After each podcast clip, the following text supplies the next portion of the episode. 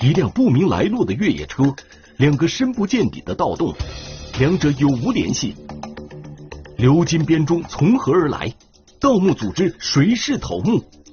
围追堵截，不让一个盗墓分子漏网；紧急行动，不让一件珍贵文物流失。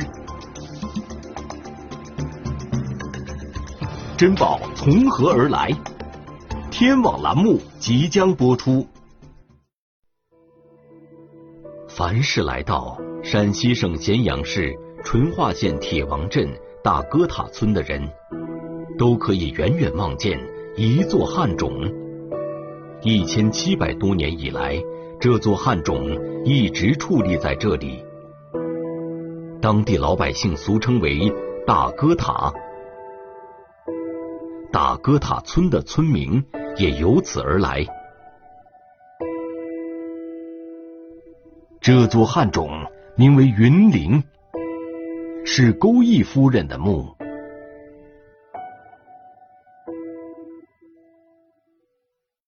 钩弋，实际上钩呢，玉钩、带钩，就是我们衣服上打结系东西的。当时传说有一种说法呢。是钩弋夫人生下来的时候，拳头呢是握着的，然后没办法打开。那么等到后来十几岁的时候，见到了汉武帝，汉武帝就打开了他的拳头。那么这个拳头里头还握着一个玉钩，所以钩弋夫人又被称为拳夫人。据史书记载，钩弋夫人年轻貌美，能歌善舞，颇得汉武帝喜爱。至于钩弋夫人的死因，历史上也是众说纷纭，更为她传奇的一生增添了几分神秘色彩。后来汉昭帝刘弗陵即位，将母亲钩弋夫人迁葬汉云陵，并且陪葬了大量的奇珍异宝。二零一六年七月，这个沉睡千年的古墓葬。被一辆白色越野车惊醒，就确实有群众说是有一辆呃白色的这个越野车，总是在这个凌晨的时候，呃天可黑的时候，然后就在这块呃附近转悠，也没有啥风景，没有啥环境，就是这样一个地方。你说他他到这地方干啥？他不是盗墓，他能干啥去？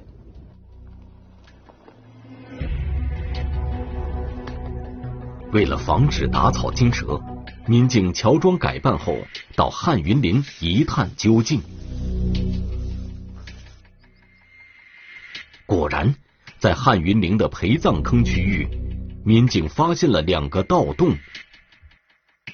犯罪嫌疑人只要来这儿，就是来这儿实施这个盗掘行为，就能构成这个盗掘古墓葬罪。他是一个行为犯，因为他他只要构上这个国家级保护单位，他都他都算。虽然经过勘查，盗洞较浅，犯罪嫌疑人还没有得手，但是淳化县公安局没有掉以轻心，马上成立了七二零专案组侦查此案。让办案人员没想到的是，这居然是一个侦办数年、牵扯到上千件文物的系列案件，最终。办案人员把目光锁定在这辆白色越野车上。经调查，车主是西安人，姓李，无固定职业，出手却十分阔绰，身边经常聚拢一些有盗墓前科的人。由此，警方判断李某有重大作案嫌疑。随着调查的进一步深入，专案组掌握了这个以李某为首的盗墓团伙。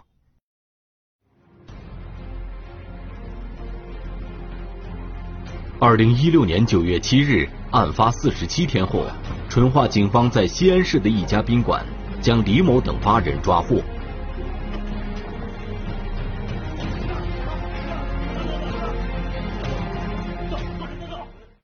我们当时在犯在他们犯罪嫌疑人的身上搜到了两个古墓葬出的东西，因为我们这块呃也对这个文物没有见过，但是这个东西感觉特别精特别精美，呃一看都是属于那种文物那种东西。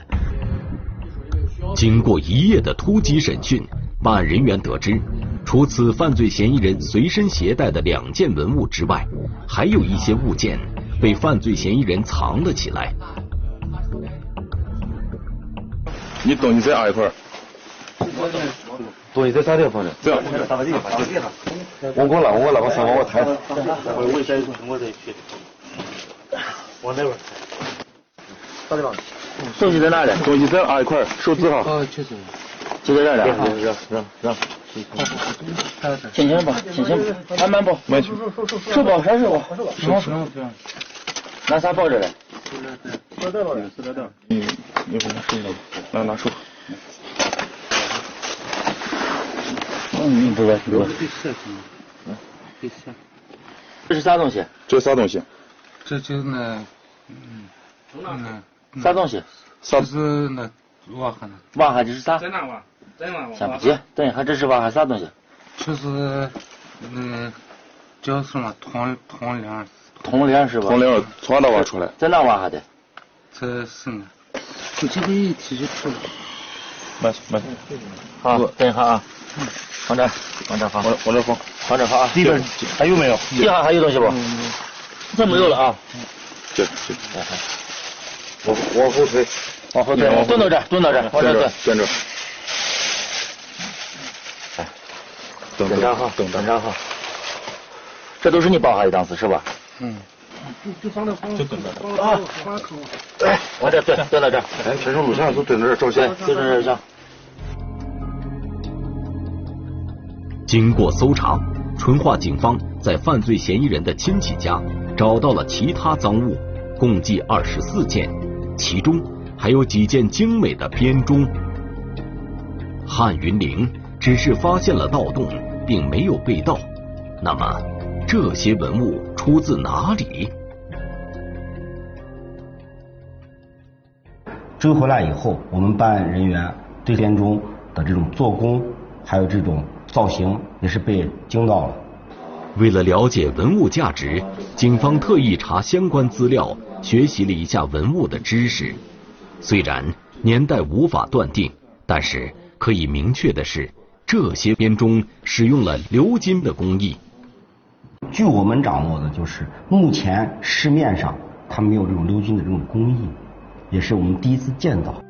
编钟是我国古代的一种打击乐器。兴起于西周，盛于春秋战国，直至秦汉。编钟是古代上层社会专用乐器，是等级和权力的象征。曾侯乙墓出的战国的编钟是目前最完整的，啊，但它是铜的，没有带鎏金。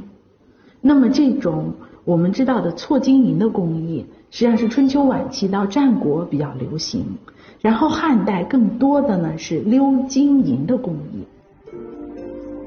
鎏金是产生自先秦时代的传统金属装饰工艺，在东周和汉代以后均颇为流行，是当时最值得称道的铜器表面装饰工艺之一。我们中国古代的工艺，关于金银的工艺还是非常精湛的，有包金，有鎏金。有错金银等等这样的工艺，它都是提升了文物的整体价值和整体的精美程度。在陕西省历史博物馆的汉代展厅里，珍藏着一枚出土自张安氏家族墓地的青铜编钟，形制大小与淳化警方收缴的编钟颇为近似，但是没有使用鎏金的工艺手法。中国古代就是我们古代呢，实际上等级是非常森严的。那么像这种错金银和鎏金银的这种，一般都是高级贵族所使用，甚至有一些就是皇族使用的。陕西是中国古代帝王陵比较集中的地方，在这里曾出土过大量文物。虽然没有系统的文物知识，但是。仅凭这些编钟的做工和样式，办案人员还是敏锐地意识到，这些收缴回来的文物，也许就是出自汉代的某一个皇帝陵。七二零案最开始是在汉云陵发现了盗洞，可是汉云陵并没有文物被盗走，那么这些文物究竟来自哪里？原以为已经告破的案件，可能才刚刚开始。经过审讯，犯罪嫌疑人交代，这些文物都出自西安郊外的一个墓葬中，而且在此之前，他们曾多次在不同地方实施过盗掘，有些文物已经流失。犯罪分子盗这个文物，肯定就是以想最快的时间让他出手，并将它换成钱嘛。一手到二手，二手到三手，它有一个漫长的过程，包括好多呢已掌握的文物，它已经被这些不法分子通过走私的方式已经出境了。为了使七二零案不走弯路，也为了让更多的文物早日被追回，专案组将案件层层上报。七二零案件正式成为公安部挂牌督办案件。案件在前期侦查的过程中不能交叉，一交叉互相打探，防止走风声。经过审讯，犯罪嫌疑人先后交代了以刘某、高某、袁某等为首的八个盗墓团伙，他们互有来往，在陕西、山西、甘肃、河南一带疯狂作案。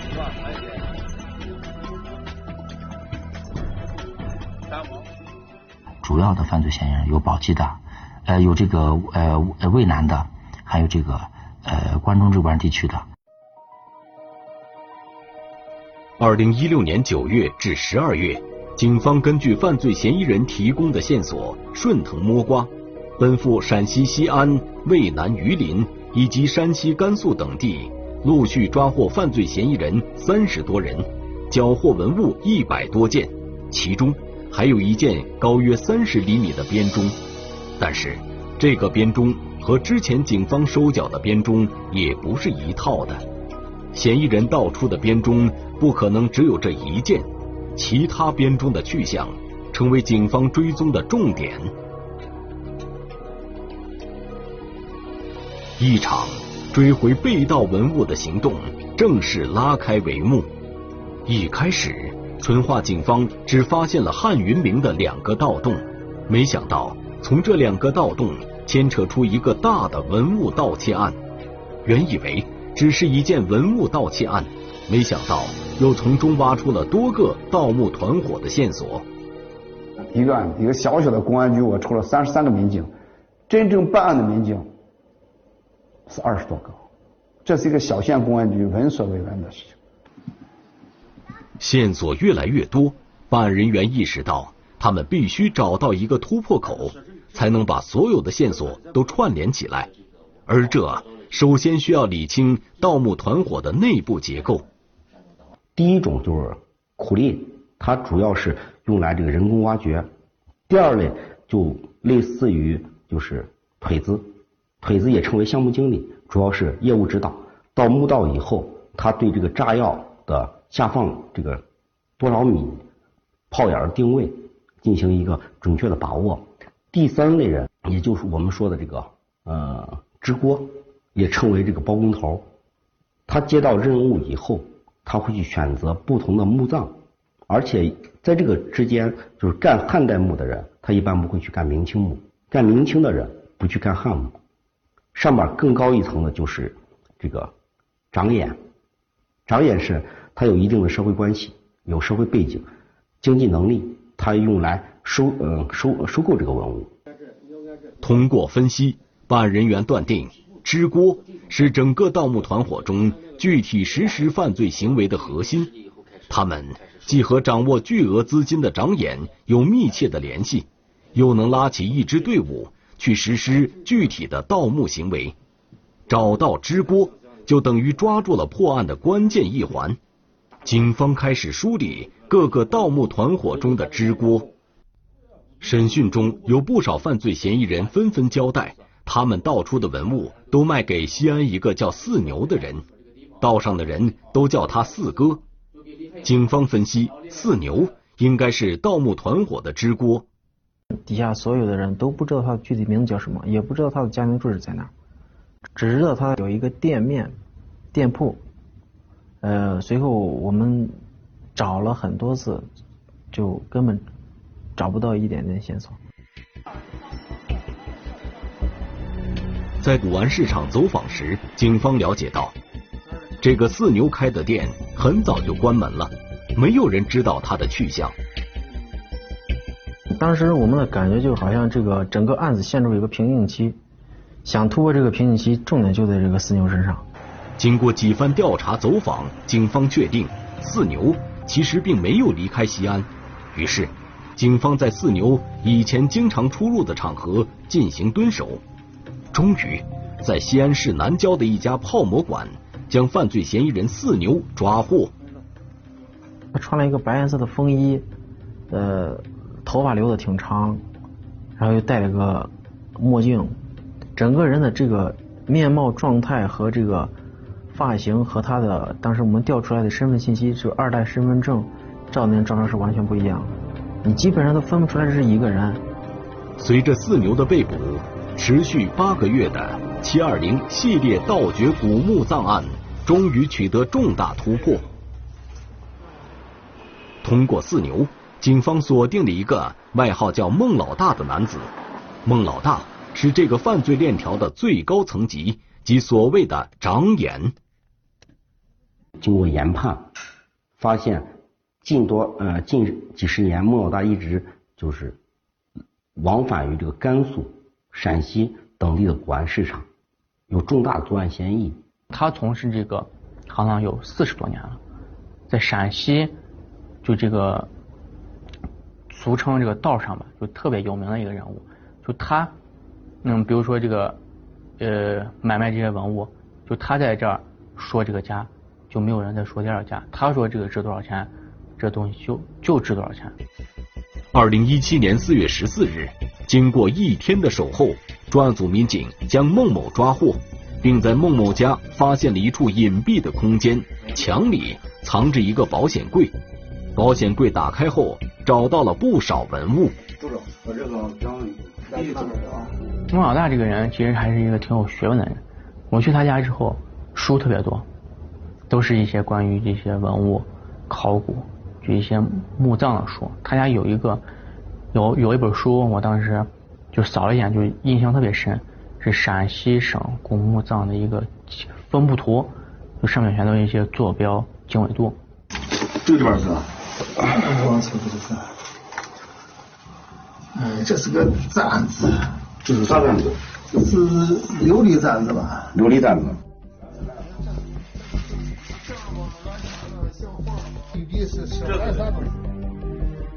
这放的那个唐代王是一个琉璃，白的，地是小干啥东在孟某家里，警方一共搜查出文物七十多件，其中陶俑、琉璃发簪十分珍贵，尤其是琉璃发簪，据考证，可能是来自西域的贡品。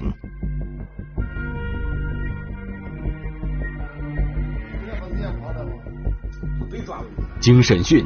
警方又掌握了新的线索，越来越多的犯罪嫌疑人被批捕，越来越多的文物被追回，这让参与办案的民警十分振奋。有玉器，有青铜器，基本都是以青铜器是为主吧。汉代的音响陪葬品基本都是青铜器，青铜器比较多，比较多，还有一些嗯兵器。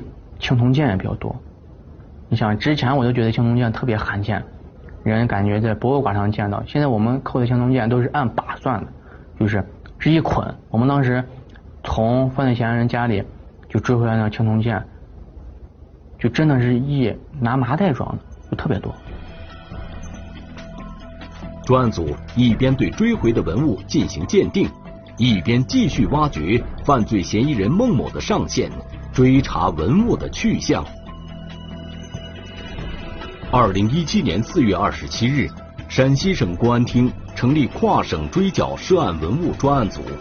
当天，五十多名民警赶赴甘肃，在张某的私人博物馆内，对其藏有的非法文物进行追缴，缴获珍贵文物二百多件，起获鎏金编钟一套，错金银编钟一套，还有石磬。陶马等重要文物，其中青铜器八十一件，陶俑六十四件，石磬三十六件，陶制编钟及配件十八个。此后，专案组民警七赴河南，抓获了专门收购陶器的犯罪嫌疑人。第二次去到河南郑州市抓的时候，他现场还在交易文物，因为转换了个地方，啊，现场叫我们连人带文物扣出来，人赃俱获。抓我们把他抓了个现行，追缴的文物还在那放。二零一七年十一月二十日，淳化县公安局召开新闻发布会，正式宣布“七二零”系列盗墓案告破。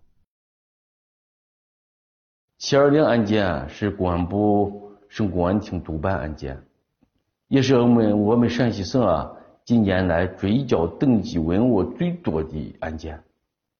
到目前为止啊，七二零文物专案，我们成功追缴各类文物一千三百一十四件，通过初步鉴定啊，等级文物共计三百八十七件，这些文物啊以青铜器。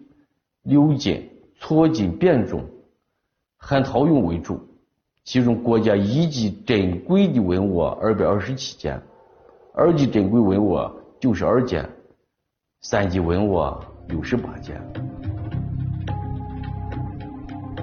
七二零案追回的文物绝大多数找到了出处，但全国类似的案件很多，有些文物很难找到源头，有些已经流失到海外。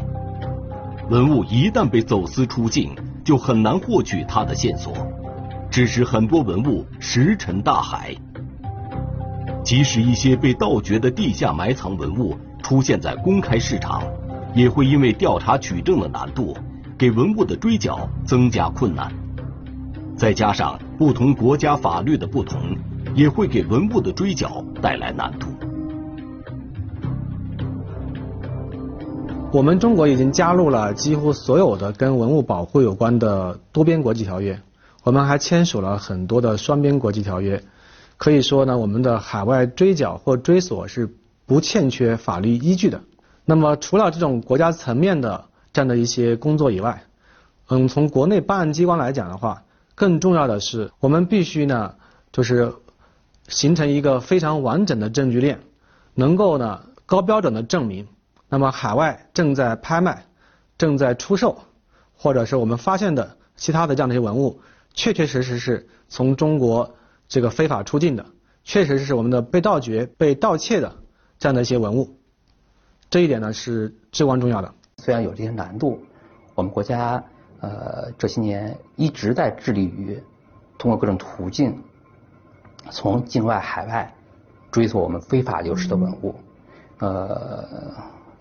近些年，据不完全统计，我们已经完成了三十多个批次、近四千余件套的海外文物的追索工作。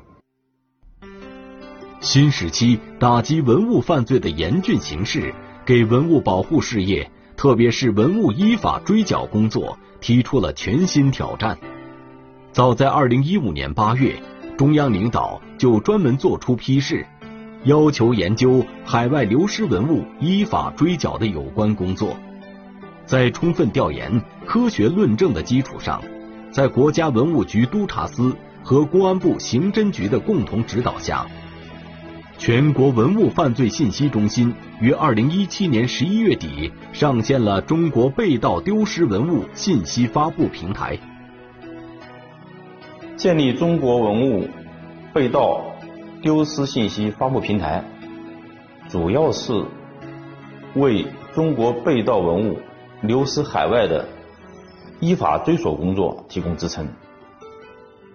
公安部已经把第一批中国被盗文物数据录入到国际刑警被盗艺术品数据库，展开了全球中国被盗文物的追索工作。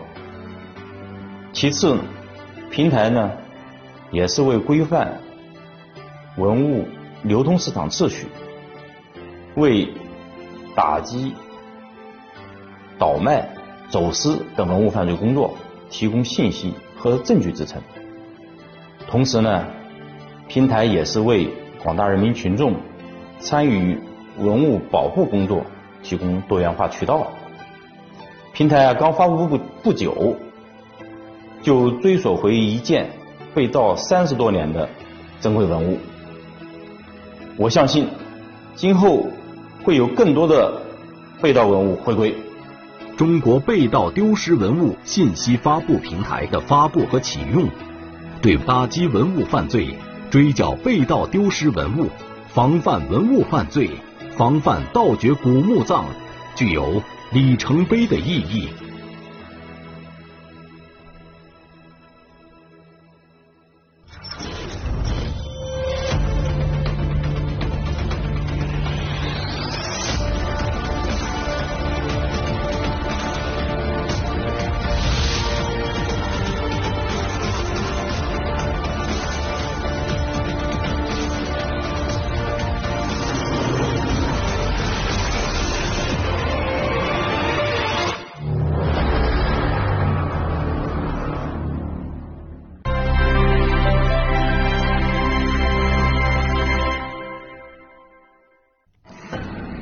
睡千年的古墓群突然出现行动诡异的陌生人，他们为何而来？一大宗国宝级文物就要成交，警方能否成功拦截？